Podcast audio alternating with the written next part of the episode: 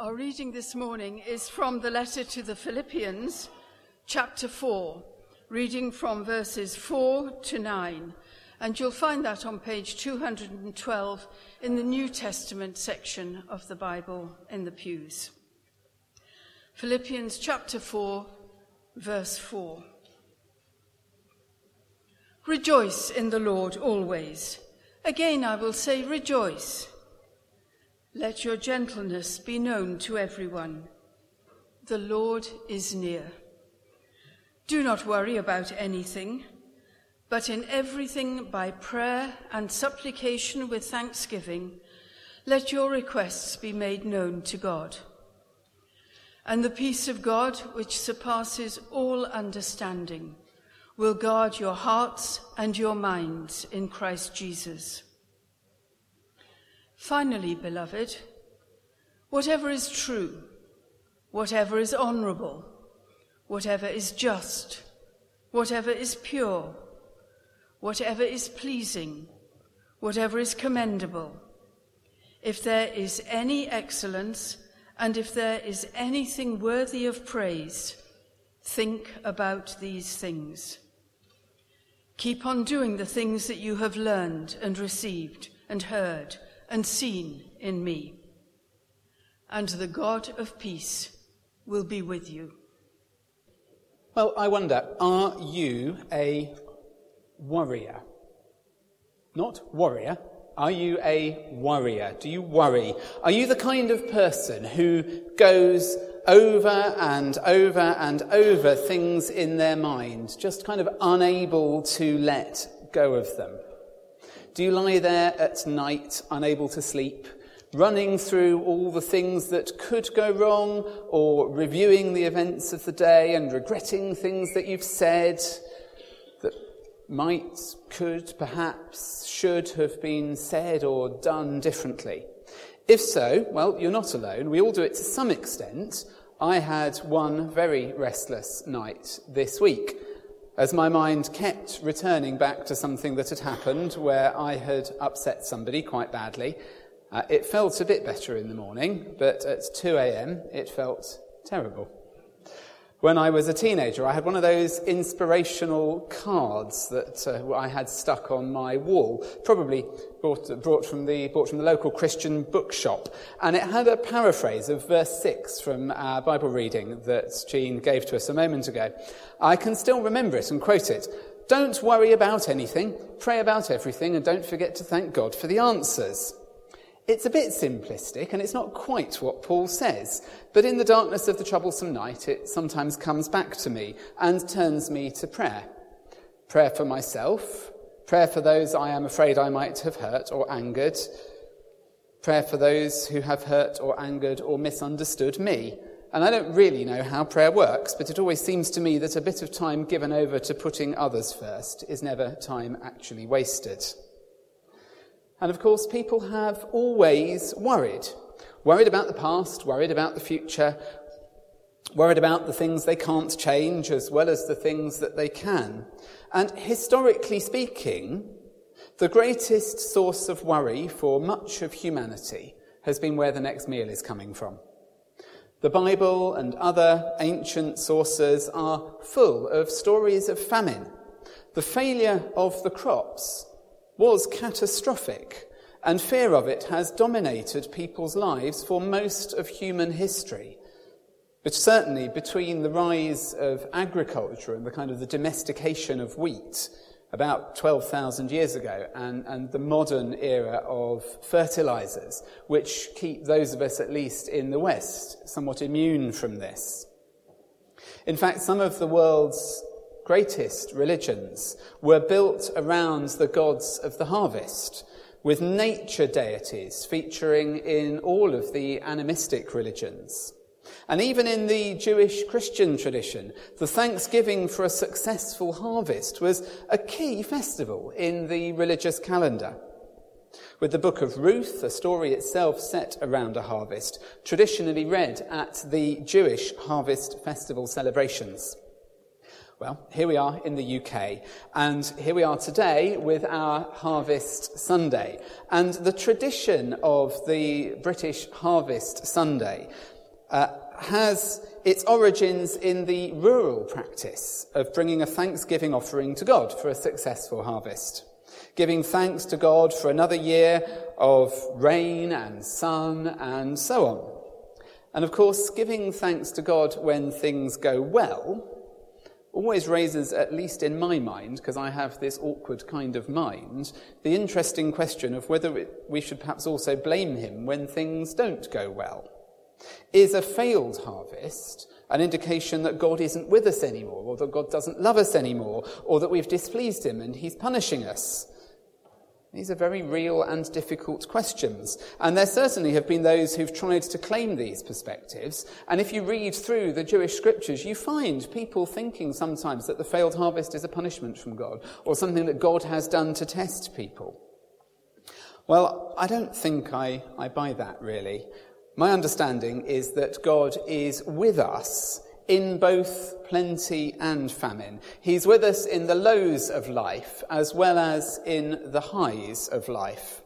The story of Jesus is, as we shall be celebrating at Christmas in, my goodness me, just a few weeks' time, the story of God with us, God with humans through all the changing scenes of life, as the hymn puts it.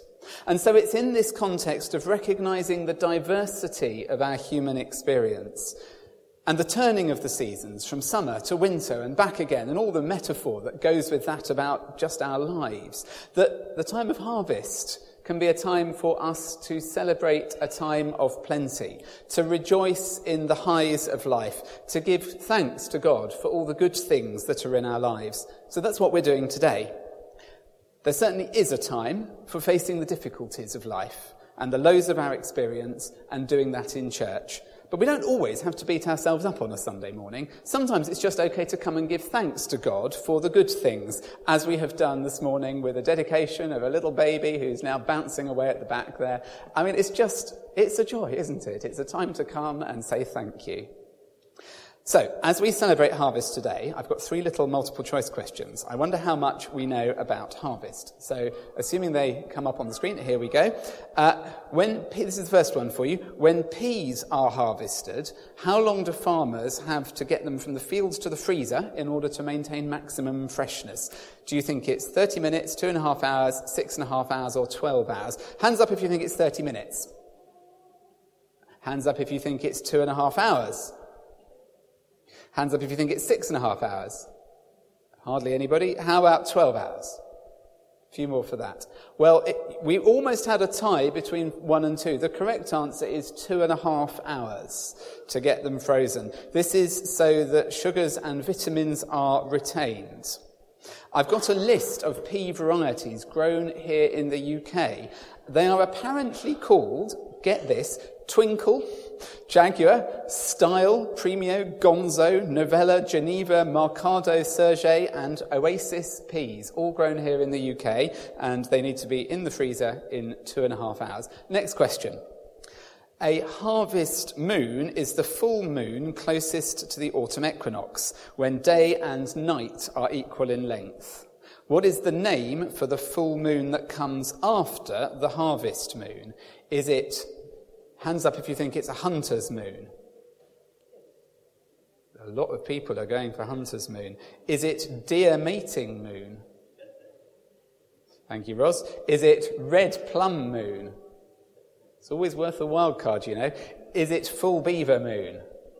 No. Well, it is, you're mostly right, hunter's moon, but deer mating moon, red plum moon, and full beaver moon are actually genuine Native American full moon names. So they all also exist. Final little question at this point. In a much celebrated April Fool's spoof in 1957, the BBC's filmed spaghetti crops being harvested. In which country did it claim that the spaghetti harvest was grown? Did they claim it was, hands up if you think it was Switzerland? Few people. Hands up if you think it was Italy. Most of you. Hands up if you think it was Turkey. Nobody's going for the wild card on this occasion. Well, it was Switzerland. So those of you who got the minority answer at the beginning were right. It was narrated by Richard Dimbleby, and it was the first time a television was used to stage an April Fool's hoax. So it was a, a milestone in broadcasting history. Well, we're doing Harvest today here at Bloomsbury, and it always feels a bit difficult celebrating a rural festival like Harvest in a city centre context like Bloomsbury. I mean, I know the next, the church around the corner is St uh, Giles in the Fields, but these have not been fields for a very long time. My food doesn't feel like it comes from a field.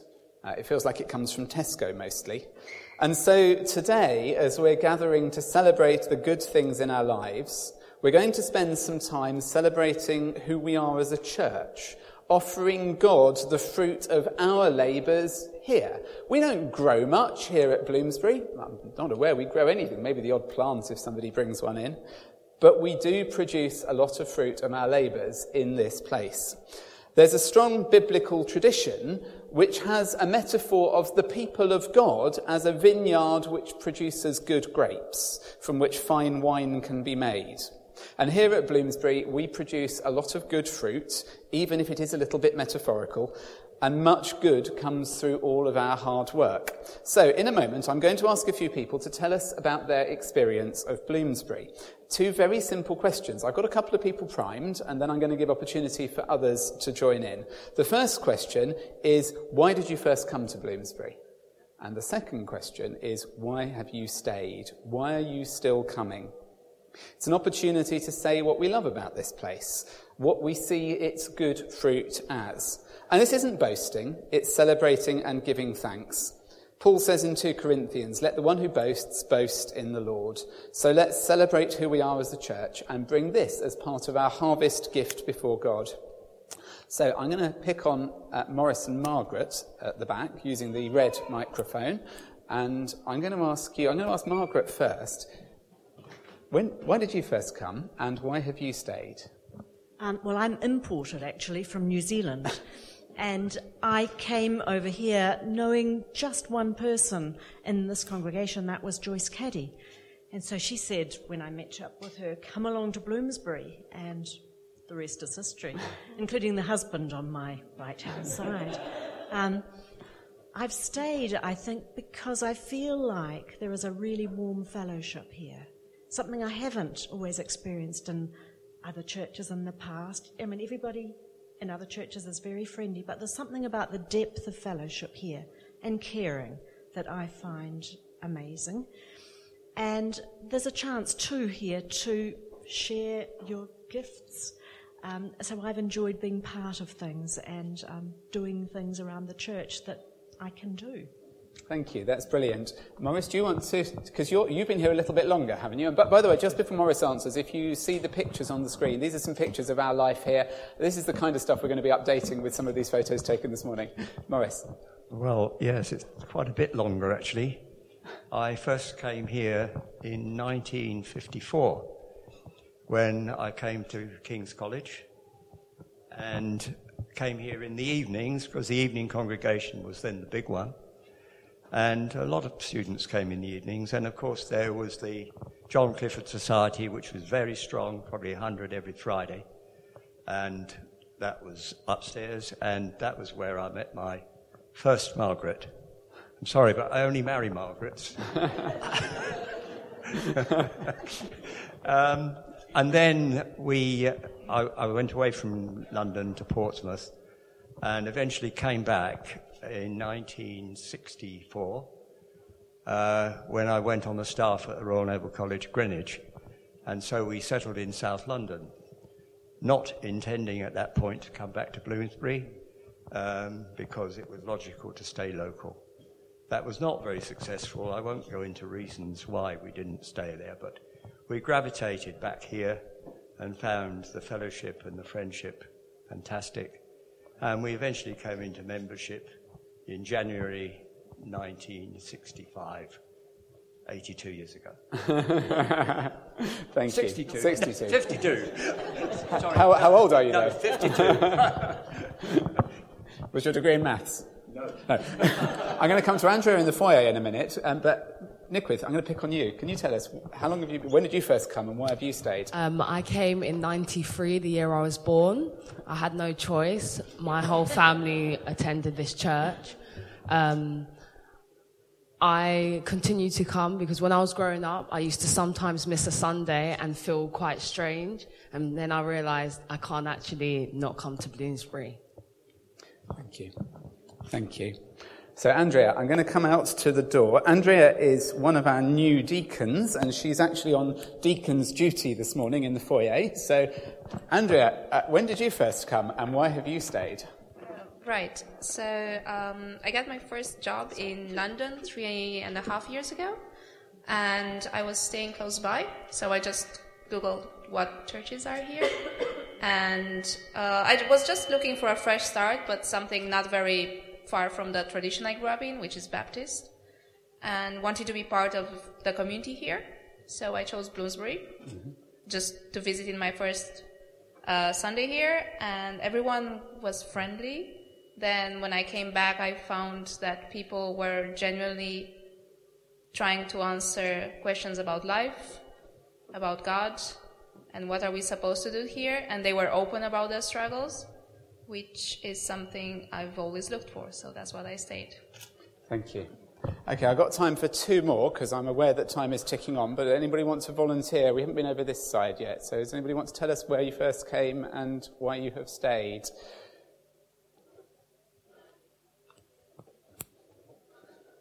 Hi. Thank you. I'm Jonathan. I've been coming since the early summer. Yeah. Um, I confess I was brought up a Methodist. I apologise for that.